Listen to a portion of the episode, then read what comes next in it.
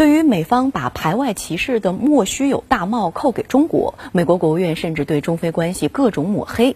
今天，外交部发言人奉劝美方把精力放在本国疫情上，挑拨中非关系不会得逞。您是如何解读呢？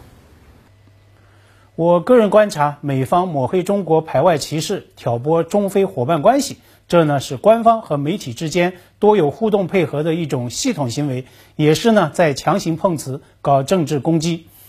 除美国国务院的表态之外，美国驻广州总领馆上周六发布了安全警告，相关声明标题啊，直接就拿所谓的歧视说事。它的英文原文是 “discrimination against African Americans in 广州”。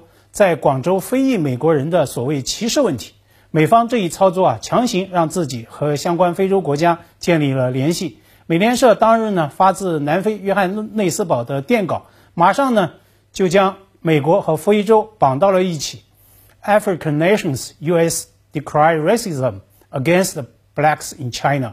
非洲国家和美国共同指责中方种族主义。那么，CNN 十一号发自香港的长篇报道。也在大标题中使用了诸如“排外情绪日增”这样的攻击性的字眼，但是呢，你要说美国国务院或者是美方真正关心非洲利益了，那当然是在鬼扯。一个可以在市场上，甚至是在机场来截胡、来抢夺法德这样的盟国口罩进口急需品的国度，难道会特别在乎遥远的非洲大陆吗？更何况，美国国内反对疫情种族歧视的声讨也从来就没消停过。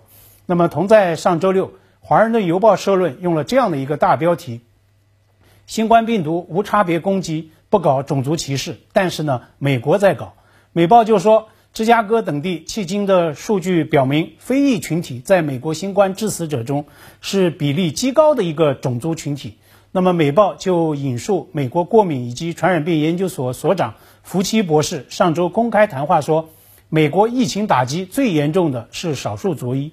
那么，如果政府不尽力、不尽己所能来提供最佳的防护，那么防疫专家对于现状也只会无能为力。为此啊，《华盛顿邮报》就特别呼吁，当务之急是要尽快搞清查明非裔疫情伤亡的同类数据。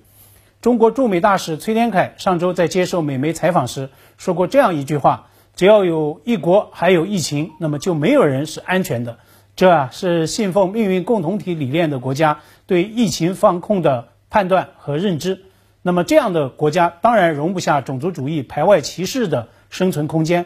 更何况目前中国还有至少一百万人工作生活在非洲大陆，己所不欲，勿施于人。那么他们在海外的安全和利益关切，难道不也是中国的政策考量吗？